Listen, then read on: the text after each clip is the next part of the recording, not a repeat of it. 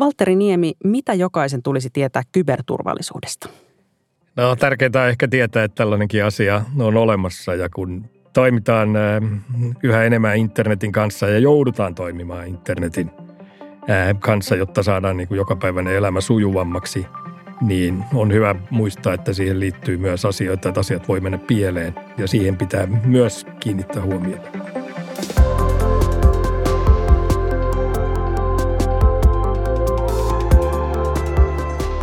Kuuntelet Helsingin yliopiston Utelias mieli-podcastia, joka puhuu tieteestä tunteella. Tässä podcastissa tutkijat saavat puhua niistä asioista, jotka heitä eniten kiinnostaa.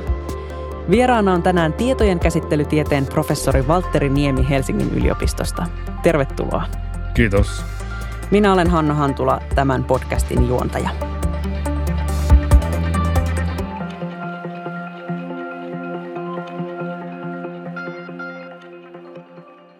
Kun mä ajattelen kyberturvallisuutta, niin mun mieleen tulee sellaiset ysärileffojen hakkerikohtaukset, jossa hakkeri-ihmiset hakkeroi itsensä sisälle johonkin tietojärjestelmään, joka ehkä ilmenee katsojalle mustana ruutuna, jossa on vihreää tekstiä ja jännitysmusiikki soi taustalla. Onko Valtteri sun kiinnostus kyberturvallisuuteen lähtenyt jostain tällaisesta romanttisesta mielikuvasta vai mistä se innostus on saanut alkunsa? Innostus on saanut alkansa enemmänkin – salakirjoituksesta ja, ja sen salakirjoituksen niin kuin matemaattisista taustoista, eikä niinkään näistä leffoista. Ehkä osittain johtuen siitä, että kiinnostus on herännyt jo 80-luvulla eikä vasta Ysärillä. No niin, se mennään, mennään vähän kauemmas sitten tässä kulttuurihistoriassa. Ää, miten sä kiinnostuit salakirjoituksesta alun perin? Ää, kiinnostuin siitä oppi-isäni Arto Salomaa, akatemikko Arto Salomaan ää, ohjaamana. Se 80-luvulla ja oikeastaan jo 70-luvulla keksittiin aika mullistavia käännöksiä tai, tai uudenlaisia tapoja tehdä salakirjoitusta niin, että, että sitä voidaan hyödyntää paljon laajemmin kuin mitä niin kuin perinteisesti on ajateltu. Tänään me puhutaan kyberturvallisuudesta ja toinen puoli tässä tietysti on kyberuhat. Tälle yleisesti näitä uhkia voisi ajatella niin, että erilaisia hyökkäyksiä tietojärjestelmiin tehdään joko dollarin kuvat silmissä, eli rikolliset rahan perässä, tai sitten kyse on tiedustelusta, missä taustalla on usein joku valtiollinen toiminta. Kuulostaako tämä tämmöinen ää, maallikon määritelmä susta jotenkin järkevältä? Kyllä nämä on aika keskeisiä asioita niin kuin kyberturvallisuudessa. On siinä monta muutakin – puolta, mutta ehkä, ehkä nyt viime aikoina johtuen maailmantilanteesta, niin tämmöinen äh, hyökkäys niin kuin, äh, ehkä, ehkä jopa niin, että, että ei pelkästään tiedustelun kautta, vaan, vaan siinä, että yritetään kaataa järjestelmiä, jolloin meidän systeemit ei enää pyöri niin, niin hyvin kuin normaalisti pyörii. Ja, ja ehkä jossain vaiheessa toiveena se, että, että kun kaikki on liiankin riippuvaista jo internetistä, niin silloin ei osata enää palata siihen – aikaan, jolloin palvelut ei ollut niin riippuvaisia tästä digitaalisesta maailmasta. Hmm. Kun puhutaan kyberturvallisuudesta tutkimuksen kohteena, niin miten se tutkimus oikein tapahtuu? Kuinka teoreettista se on vai onko se semmoista, että joku esiintyy hakkerina ja toinen puolustautuu sitä vastaan? Osittain näin. Se, tämä on aika mielenkiintoinen tutkimusala siinä mielessä, että siinä on niin kuin nämä kaksi puolta niin kuin kuvasit, että usein ajatellaan, että se on niin kuin hyökkäjä ja puolustaja.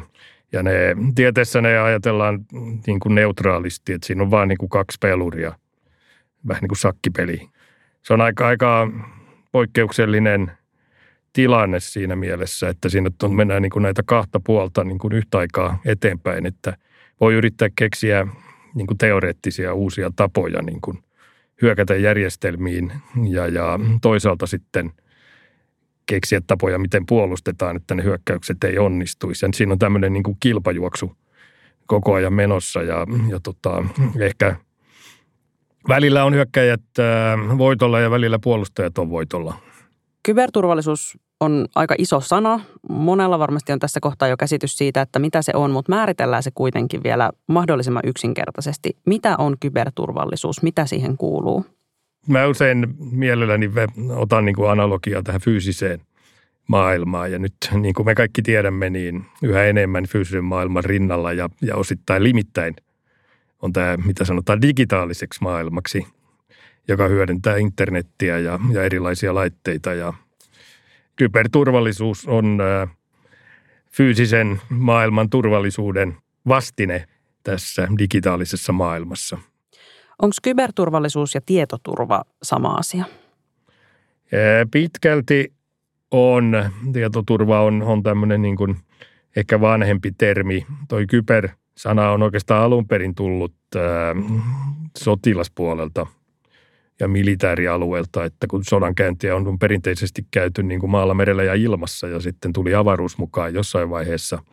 Ja nyt on sitten tullut myös tämä kyberavaruus niin kuin viidentenä alueena sodankäyntiin. Ja, ja sitä kautta niin tämä termi sitten levisi myös siviilipuolelle kattamaan ehkä laajemman alueen kuin, kuin perinteinen tietoturva, kun meillä nyt nämä, nämä tavallaan tiedot, informaatio, yhteiskunta ja digitalisaatio tunkee niin kuin joka paikkaan, niin silloin se tarkoittaa sitä, että se fyysinen maailma ja digitaalinen maailma menee tosiaan limittäin ja silloin se kyberturva – on tavallaan ää, myös sellainen asia, joka menee limittäin niin kuin fyysisen turvallisuuden kanssa. Ja se on ehkä se puoli niin kuin kyberturvallisuutta, joka ei niin kuin perinteiseen tietoturvaan sinänsä mielletty.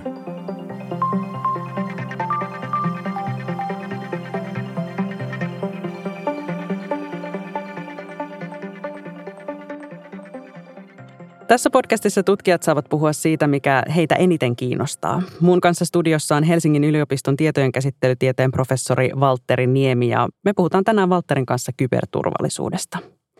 Supo ja Traficom kertoo keväällä 2023, että Suomeen kohdistuneet kyberhyökkäykset on lisääntyneet. Kun puhutaan Suomeen kohdistuvista kyberhyökkäyksistä, niin puhutaanko me käytännössä, jos suoraan sanotaan, Venäjästä? No varmaan se, se intressi on, on, on usein sellainen, että jos, jos on kyberhyökkäyksestä niin, ää, tapahtunut, niin usein siinä on joku, joku tausta syy, minkä takia näin, näin haluttaisiin tehdä. Ja, ja toki nyt maailmantilanteesta johtuen, niin, niin ää, Venäjä on, Venäjällä saattaa olla, olla, olla syy häiritä ja, ja, ja tiedustella myös, myös Suomessa. Onko tämän tyyppiset uutiset sellaisia, joista tavallisen kansalaisen pitää olla huolissaan? No tietyllä tasolla on, on, on hyvä olla huolissaan maailmantilanteen kiristymisestä ja, ja, ja erityisesti siitä, että se on tapahtunut näin lähellä meidän ää, Suomea. Mutta, mutta se, että se, tämä, niin kuin, tämä kyberpuoli nyt olisi tässä niin kuin ensimmäisenä tapetilla ikään kuin, niin, niin en, en, en sanoisi niin. Mm. Niin, kaikki on tosiaan nykyään internetissä, niin kuin sanoit, että siellä hoidetaan pankkiasiat, siellä on ihmisten terveystietoja, jopa jääkaapit voi olla kytkettynä verkkoon. Mitä enemmän yhteiskunta digitalisoituu ja infrastruktuuri on riippuvainen internetistä, niin voisi kuvitella, että sitä suuremmat kybervaarat myös voisi niihin kohdistua. Mitä sä ajattelet, että millaisia kyberriskejä liittyy kriittiseen infrastruktuuriin, niin kuin vaikka vedenjakeluun tai sähköverkkoon? No siihen liittyy kyllä, kyllä riskejä sitä kautta, että koska tähän kriittiseen infrastruktuuriin niin kuin kaikkeen muuhunkin, niin käytetään yhä, yhä enemmän niin kuin digitaalisia keinoja tavallaan sitä valvoa ja, ja ohjata ja, ja, ja kehittää eteenpäin ja, ja sovittaa tavallaan sopivaksi niin kuin, niin kuin vallitsevaan tilanteeseen, eli niin kuin tavallaan säädellä – ja, ja nämä digitaaliset tavallaan uudet menetelmät, jotka on näissä mainitsemissa pankkitoiminnoissa ja, ja, ja ihmisen elämässä niin kuin paljon helpottanut, niin toki ne helpottaa myös tämän tyyppisissä asioissa. Silloin siinä se riski on, on ehkä se, että se, tai se riskit on suuremmat, jolloin niin kuin tavallaan pitää olla erityisen varovainen, koska, koska silloin ää, joku FIBA, niin se saattaa aiheuttaa paljon suuremman – haitan kuin se, että sä et ehkä pääsekään autoon tai ehkä jopa, että sun autos varastetaan, on se, että koko infrastruktuuri kaatuu ja menee sähköt pois koko Suomesta. Se kuulostaa varsin ikävältä ja vaaralliselta tilanteelta. Mitä sä ajattelet, että pitäisikö näitä kriittisimpiä infrastruktuurin osia, niin kuin vaikka sähköverkkoja, pitää internetin ulkopuolella, jotta ne pysyisi turvassa? No vastaus on niin kuin kaikkiin tämän tyyppisiin kyllä ja ei. Että toki siinä on internetillä oma, oma paikkansa ja, ja, ja se, että rakennettaisiin kokonaan toinen internet sitten niin kuin, tai, tai vastaava järjestelmä tällainen niin kuin kriittisiä asioita varten, niin se tuntuu kuitenkin osittain vähän niin kuin tuplatyö. Mutta että, että toki tällaistakin äh, on hyvä, hyvä olla, että on ikään kuin varajärjestelmä ja, ja se, että saadaan niin kuin perusasiat toimimaan riippumatta siitä, että mitä, mitä internetissä tapahtuu. Mutta silti kannattaa internettiä hyödyntää. Toki siinä pitää silloin olla ne – ne turvamekanismit niin kuin, äh, ikään kuin sen infrastruktuurin puolella, että se ollaan, ollaan tietoisia siitä, että nyt käytetään myös ikään kuin sellaista internettiä, joka on, on ehkä haavoittuvaisempi kuin, kuin ne, äh, ne muutosat, jotka on, on rakennettu tavallaan sinne varmistaakseen sen äh, perustoiminnan.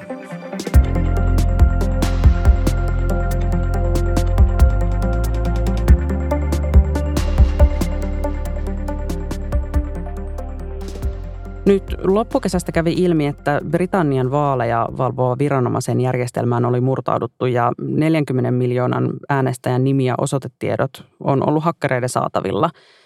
Painaiskenaario, mikä tästä tietysti tulee mieleen, on se, että voiko vaalit hakkeroida. Näin ei siis käynyt, mutta Suomessakin on puhuttu esimerkiksi sähköiseen äänestämiseen siirtymisestä. Mitä sä ajattelet, millaisia riskejä siihen liittyy? No se on toki hyvin hyvin niin kuin äh, tärkeä tämmöinen yksittäinen tapahtuma ja, ja kun järjestetään vaalit ja niin kuin nyt ollaan nähty demokraattisissakin maissa, niin näihin liittyy ongelmia ja silloin se, se vaalin niin kuin, ää, äh, ei pelkästään se, että se menee oikein, vaan se, että se myös saadaan menemään läpi, koska jos ei pelkästään, että, että vaalit kaatuu ja pitää järjestää uudet vaalit, niin se saattaa aiheuttaa jo – jo aika suuren niin kuin harmin tai tämmöisen ää, häiriön normaalissa demokratiassa. Ää, sinänsä se, että, että osoitetiedot paljastuu, niin se on, se on ehkä tällainen yksityisyyden suojaan kuuluva asia, että ei nyt ole hirveän montaa vuosikymmentä tarvitse mennä taaksepäin, kun esimerkiksi kaikkien suomalaisten osoitetiedot löytyi puhelinluettelosta, jotka jaettiin ilmaiseksi kaikkiin talouksiin. Että ja, ja edelleen osoitetiedot saa, saa selville esimerkiksi Suomessa aika monestakin palvelusta, ellei sitä nyt ole erikseen pyrkinyt kieltämään, että, että tässä niin kuin se, että saisi pyyhittyä jonkun äänen pois, niin se on aika paljon vakavampi asia kuin se, että saa selville, että missä joku asuu. No, jos puhutaan niistä vakavammista esimerkkeistä kuin osoitetietojen paljastumisesta, niin äh, vuonna 2007 tapahtui suuri kyberhyökkäys Viroon. Silloin joku tuntematon taho onnistui ajamaan kaikkien virolaisten pankkien verkkopalvelut alas, kaikkien medioiden ja valtion omat nettisivut lakkas toimimasta ja sähköpostipalvelimet tukittiin roskapostilla. Maa ajautui kaaukseen. Kuinka hyvin Suomi on varautunut tämän tyyppisiin hyökkäyksiin juuri nyt?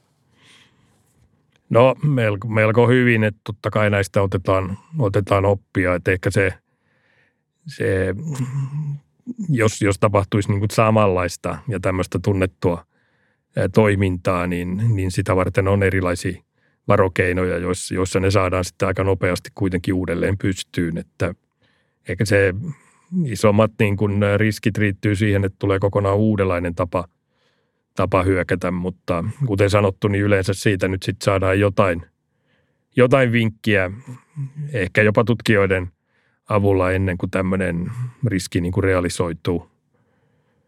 Tästä ehkä hyvänä esimerkkinä on, ei nyt suoraan liity vaaleihin, mutta on nämä tämmöiset lunnasvaatimukset, mikä on aika iso, iso harmi ja niillä roistot on onnistunut saamaan aika paljon taloudellista hyötyä. Eli se tarkoittaa sitä, että tietokone ikään kuin lukitaan ja, ja sitten joutuu maksamaan jonkun summan bitcoineina tyypillisesti, jotta saa ne tiedot takaisin. Ja tämä oli jo 90-luvulla tällainen niin kuin hyökkäystapa tutkijoiden, tai ensimmäistä kertaa tutkijat toisen sen, sen esiin ja, ja, ja nyt se sitten rupesi tapahtumaan vasta 2010-luvulla, että siinä on aina tämmöinen tietty aika, jona aikana voi tämmöiseenkin mahdollisuuteen varautua – Tietysti se aika voi joskus olla lyhyempi, joskus pidempi. Ja, ja täysin hän ei ole koskaan varauduttu ennen kuin asia tapahtuu, koska muuten joutuu varautumaan liian moniin asioihin yhtä aikaa. Mutta toki pitää silti niin kuin, ää, tärkeimmät hyökkäykset ja sellaiset, jotka nyt on ilmiselvästi niin kuin tulossa, niin niihin pitää olla täys, täyssuojaus ja sitten mahdollisimman hyvä suojaus kaikkia muitakin ja ehkä jopa tuntemattomia hyökkäyksiä vastaan. Mitä ne konkreettisesti on ne erilaiset hyökkäykset, mihin tällä hetkellä ollaan varauduttu? No ehkä se, se tyypillisin hyökkäys on just tämän tyyppinen, minkä, minkä kuvasitkin, että saadaan järjestelmät kaatumaan. Joko niin, että joku on hakkeroinut sinne sillä lailla, että, että se ikään kuin sisältäpäin voi, voi, voi pistää sen järjestelmän pois päältä, mutta ehkä tyypillisimmin niin, että on tämmöinen vähän niin kuin tulva hyökkäys, että ammutaan ikään kuin informaatiolla niin, että se järjestelmä ei enää pysty hallitsemaan niitä ulkoa tulevia vaikka niin kuin pyyntöjä, joita nyt sitten niin kuin voisi ajatella tämmöinen, että jos menee, on vaikka jäätelökioski ja haluaisi ostaa jäätelöä, mutta jos siinä onkin sata ihmistä edellä jonossa, niin, niin se kestää aika kauan ennen kuin sä saat sen, sen jäätelön. Ja ne sata ihmistä ei ostakaan jäätelöä, ne vaan kysyy, että mitä jäätelöä teillä on niin kuin tarjolla. Ja, niin tämä on tämä tavallaan sellainen, joka niin kuin digitaalisessa maailmassa on, on aika paljon helpompi järjestää kuin fyysisessä maailmassa, missä tarvitsisi ne sata ihmistä saada siihen jonoon. Onko tämä nyt se, mistä uutisissa aina välillä puhutaan palvelunestohyökkäyksenä? Joo, nimenomaan. Se palvelun esto estetään niin, että sinne menee tavallaan jonoon siihen sun eteen niin paljon sellaisia ihmisiä, jotka ei oikeastaan halua sitä palvelua, mutta, mutta on kuitenkin niin kuin ikään kuin pyytämässä sitä. Ja miten sitten sitä vastaan nyt sitten varaudutaan, niin silloin, niin kuin jos ottaa nyt tämä jäätelökioski esimerkki, jonka mä nyt tässä hätäpäissäni keksin, niin tietysti siinä niin kuin voi, voi havaita, että ehkä tässä nyt on jotain, jotain mäihää. Ja silloin siitä jonosta pitäisi pystyä jotenkin päättelemään sen, että kuka siellä oikeasti, mis, mistä kohtaa loppuu nämä häiriköt ja alkaa ne oikeat janottajat. Että tota, sen jälkeen voidaan ehkä yrittää saada se palvelu käyntiin ainakin niille ehkä tärkeimmille asiakkaille, jotka pystytään niin kuin sit jonosta erottamaan ja, ja ainakin jollakin tavalla ja, ja sillä lailla niin kuin hallitsemaan sitä tilannetta niin, että se, se pitkä jono, niin se, se katkaisee vain, vain osan siitä palvelusta, eikä sitä kokonaan, jolloin se haittaa palvelua, mutta ei kuitenkaan kokonaan pysäytä sitä. Mainitsit, että tutkijat myös varautuu erilaisiin tulevaisuuden riskeihin ja joskus myös pystyvät etukäteen varoittamaan siitä, että tällaiseen kannattaa varautua. Niin mitä sä ajattelet, että mitä ne tulevaisuuden riskit tällä hetkellä on? Mistä tutkijat ovat huolissaan? No aika paljon nyt viime aikoina on, on puhuttu tästä tekoälystä ja sen tuomista riskeistä. Että on tällainen, joka nyt yhtäkkiä – tuli yleisenkin tietoon sen takia, että kuka tahansa voi käyttää tekoälyä nyt aika kätevästi tämän chat GPT ja vastaavien palveluiden avulla ja, ja, ja havainnut, että toimipas yllättävän hyvin. Ja nyt sitten no, tutkijat on pitkään katsoneet, että millä lailla se voi mennä sitten niin kuin pieleen myös. Että, ja siinä on niin kuin sellainen tyypillinen tilanne, että, että jos se, se tekoäly voidaan saada johdatella sellaiseen tilanteeseen, että se tekee jotain ihan, ihan päätöntä ja, ja nyt sitten on kovasti tutkimuksen kohteena se, että miten tällaista vastaan voidaan puolustautua niin, että se tekoäly niin kuin itsekin älyäisi jotain siitä, että nyt on mennyt asiat pieleen pahasti.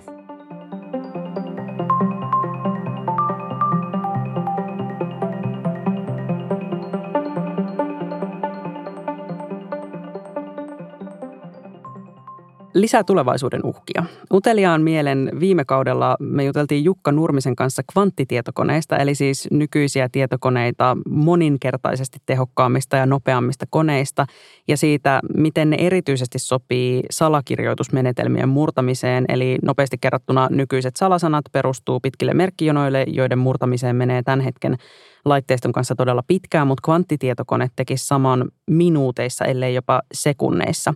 Tässä tilanteessa ei kuulema olla vielä, mutta kvanttitietokoneidenkin kehityskulku nopeutuu kaiken aikaa. Millaisena uhkana kyberturvallisuudelle sä, Valtteri, pidät kvanttitietokoneita? Kvanttitietokoneista on monennäköistä hyötyäkin, niin kuin varmasti tuossa jaksossa Jukka, kollegani Jukka toi, toi esille, että tämä on ehkä sellainen niin kuin se, se haittapuoli.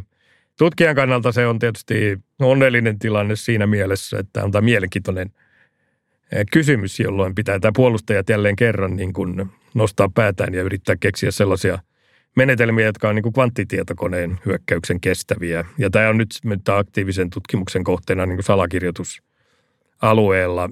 Se, minkä takia se kuitenkin on, ainakin jossain määrin huolenaihe, on se, että nämä, nämä perinteiset järjestelmät, tai, tai oikeastaan ne on juuri niitä järjestelmiä, joista mä alun perin tälle kyberturvallisuusalueelle niin kuin, tai siihen kiinnostuin, ne 70-luvulla keksityt menetelmät, joita nyt laajasti käytetään esimerkiksi silloin, kun käyttää verkkopankkia tai monia muita palveluita, niin se turvataan juuri näiden salakirjoitusmenetelmien avulla, jotka nyt sitten kvanttitietokone, ää, kunhan rakennetaan tarpeeksi iso kvanttitietokone, niin voi pystyä murtamaan. Et tota, toki tässä on aikaa siihen, kunnes sen tarpeeksi iso kvanttitietokone on rakennettu, niin siihen on vielä vuosia, ellei vuosikymmeniä.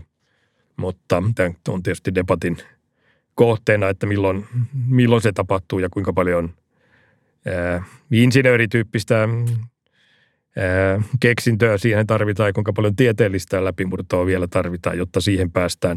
Mutta ehkä se, se ongelma on se, että, että tämä on niin laajalle levinnyt nämä, nämä salakirjoitusmenetelmät nyt, että se niiden kaikkien vaihtaminen kvanttitietokoneen kestäviin menetelmiin, niin se kestää myös vuosia, ellei vuosikymmeniä. Eli tämän tyyppinen diilemma siinä on, että lyhyellä tähtäimellä ei ole ongelmaa, mutta pitkällä tähtäimellä niistä muodostuu ongelma. Mutta ratkaisuja on, on olemassa ja niitä kehitellään koko ajan. Et tota, en, en olisi niin kuin, tilanne mitenkään toivoton. Se on mukava kuulla. Kun me ollaan puhuttu nyt tosi paljon just näistä kvanttitietokoneista ja palveluneistohyökkäyksistä ja tämmöisistä tavallaan tosi teknisistä asioista. Mutta sitten toinen asia, kun puhutaan kyberturvallisuudesta tai tietoturvasta, niin julkisuudessa aika paljon ää, nousee pintaan nämä erilaiset huijausviestit. Mun vanhemmille esimerkiksi tuntuu tulevan päivittää erilaisia tekstareita, joissa on jotakin hämmentäviä linkkejä ja ää, outoja viestejä siitä, että nyt tarvitaan apua ja näin. Ja he nyt onneksi ymmärtää olla klikkaamatta niitä, mutta ilmeisesti kaikki ei ymmärrä, jos tämä on niin kuin joidenkin mielestä kannattavaa näitä viestejä lähetellä, niin kuinka iso osa kyberturvallisuutta ja kyberuhkia just nämä erilaiset ihan vain huijaukset on?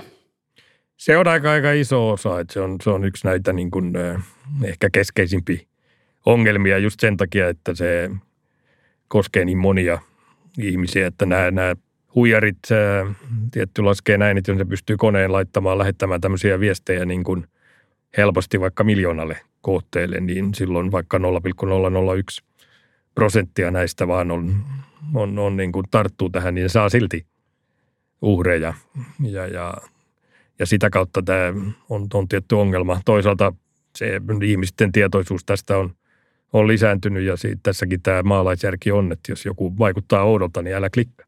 Niin toi on se, mikä mua näissä ihmetyttää, että musta tuntuu, että varsinkin iltapäivälehdet puhuu ihan hirveästi, että nyt on liikkeellä erilaisia huijausviestejä. Sitten ainakin niin mun silmään ne huijausviestit tosi usein vaikuttaa aika epäilyttäviltä ja niin kuin vaikka semmoiselta, että ne on jotenkin huonolla suomella kirjoitettu siitä linkistä näkee, että toi johtaa nyt johonkin, mikä ei ehkä ole minun pankkini kotisivu tai jotain tällaista. Mitä sä ajattelet, onko huijausviestit helppo tunnistaa ihan tavan kansalaisen?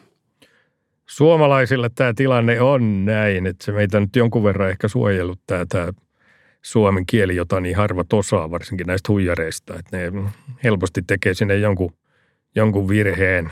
Tässä tämä tekoäly ehkä on, on ikään kuin sellainen niin kuin mielenkiinnon kohteena tutkijoille ja ehkä, ehkä jossakin määrin niin kuin ongelmakin, että sen, se voi, voi, huijari voi laittaa tämän tekoälyn kirjoittamaan näitä – huijausviestejä ja niin kuin ollaan nyt nähty ja kokeiltu tämän näiden chat GPT ja muiden, muiden kanssa, niin yllättävän hyvää suomen kieltäkin sieltä tulee. Tota, ne huijausviestinkin voi kuvitella niin kuin tulevan yhä yhä vakuuttavammaksi ja vakuuttavammaksi. Ja, ja tämä on toki, toki sellaista, mitä niin kuin, ää, tutkitaan ja kovasti, että siinä täytyy olla jotain muutakin. Että tota, tavallaan se, se outous ei enää olekaan niin outoa kuin mitä – mitä näissä nyt äh, tähän asti usein on ollut, että ne, ne paranee ja paranee.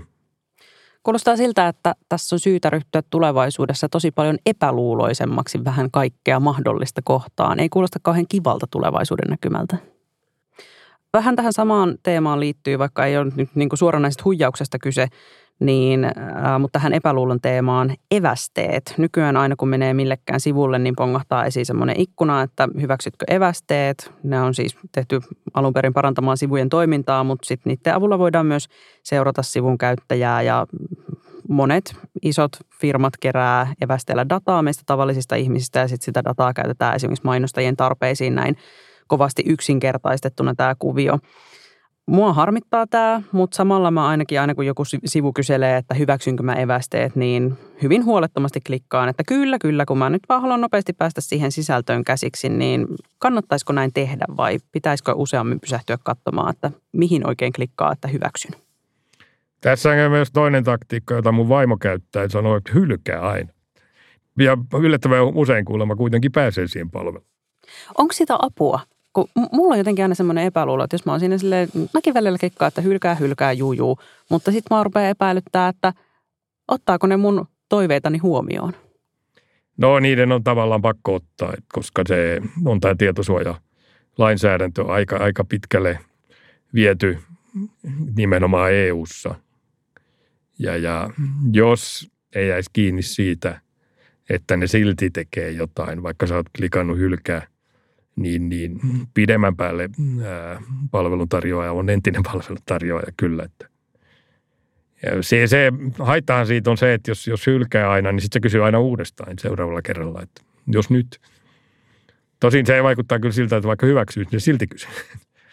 No siltähän se tuntuu. Mutta sitten kun sinne sivulle on päässyt joko hyväksymällä tai hylkäämällä evästeet, niin äh, usein nettisivut saattavat kysyä nimeä ja sähköpostiosoitetta ja tällaisia asioita silloin, kun vaikka johonkin palveluun pitää rekisteröityä. Ja joillekin tuntuu olevan itsestään selvää, että ei koskaan kerro oikeaa nimeä ja oikeaa osoitetta tällaisessa tilanteessa, vaan aina keksii jonkun tekaistun nimen ja jonkun erillisen sähköpostiosoitteen, jonka kautta ei hoida mitään oikeasti tärkeitä asioita. Onko tämä liiottelua vai sellainen toimintatapa, mikä kaikkien pitäisi omaksua? Ja sanoisin, että se on liiottelua tai ainakin meidän pitäisi tutkijoiden ja, ja, ja, ja, ja palveluntarjoajien ja kaikkien näiden, jotka, jotka yrittää kehittää niin kuin digitaalista maailmaa ja, ja, ja maailmaa yleensä ja yhteiskuntaa, niin pitäisi pyrkiä siihen, että tämmöistä ei tarvitsisi tehdä. Toki se on yksi tapa niin kuin välttää sitä, että, että susta tiedetään liikaa. Mitkä sitten on semmoiset tärkeimmät asiat, mitä ihan tavallinen ihminen voi tehdä oman tietoturvansa ja kyberturvallisuutensa eteen?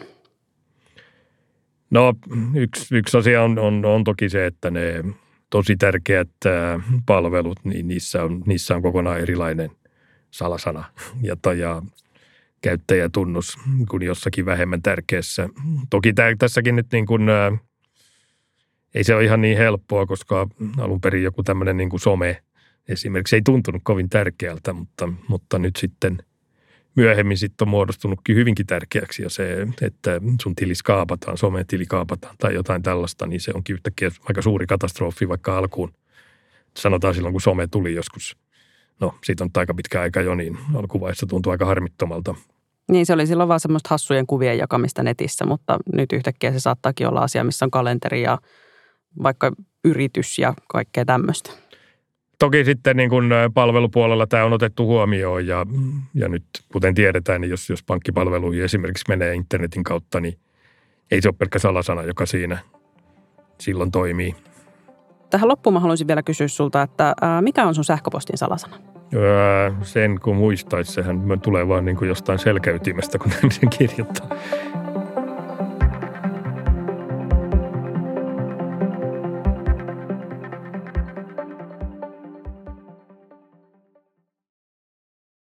Kenen tutkijan, elävän tai kuolleen, kanssa menisit drinkeille? Minne te menisitte ja mitä te joisitte? Vastaisin ehkä näin, että mä menisin ehkä mieluummin jonkun toisen – luovan alan öö, tällaisen öö, staran kanssa, kanssa rinkeille vaikka, vaikka science fiction kirjailijan tai, tai, tai vastaavan, koska sieltä voi saada niin kuin uutta, uutta vinkkiä. Ajatellaan näitä hyökkäyksiä vaikka ihan toisenlaista näkökulmaa, vaikka nyt Tom Clancy. Kiinnostavaa boksin ulkopuolelta ajattelua. Mikä kyberturvallisuuteen liittyvä teos jokaisen olisi tärkeää lukea, katsoa tai kuunnella, saa olla siis mitä vaan kulttuuria? No ehkä viitaten tuohon viimeiseen keskusteluaiheeseen, niin ehkä tämä Orwellin kuuluisa teos 1984 on, on sellainen, joka ainakin jossain määrin kannattaisi perehtyä. Mielenkiintoista. Mä en ajatellut, että se liittyy kyberturvallisuuteen. No se liittyy ehkä, ehkä mieluummin tota tähän digitalisaatioon ja yksityisyyden suojaan ja tällaisiin asioihin, että kyberturvallisuuden varjolla tavallaan niin kuin voidaan tehdä kaiken, kaikenlaista sellaistakin, joka ikään kuin parantaa sun turvallisuutta, mutta ehkä ei kuitenkaan elämänlaatua. Mikä on kiinnostavin yksittäinen innovaatio tietojen käsittelytieteessä? No viime aikoina on tietenkin tämä tekoäly nyt nostanut päätään, mutta mä sanoisin kuitenkin tämä toinen, mistä jo puhuttiin, eli tämä kvanttitietokone, koska se on niin erilainen, täysin erilainen, erilainen tapa, joka, joka tehdä tätä tietojen käsittelyä, eli muuttaa sitä, laajentaa koko, koko aluetta niin paljon. Valtteri Niemi, kiitos kun olit mukana Utelias Mieli-podcastissa. Kiitos paljon.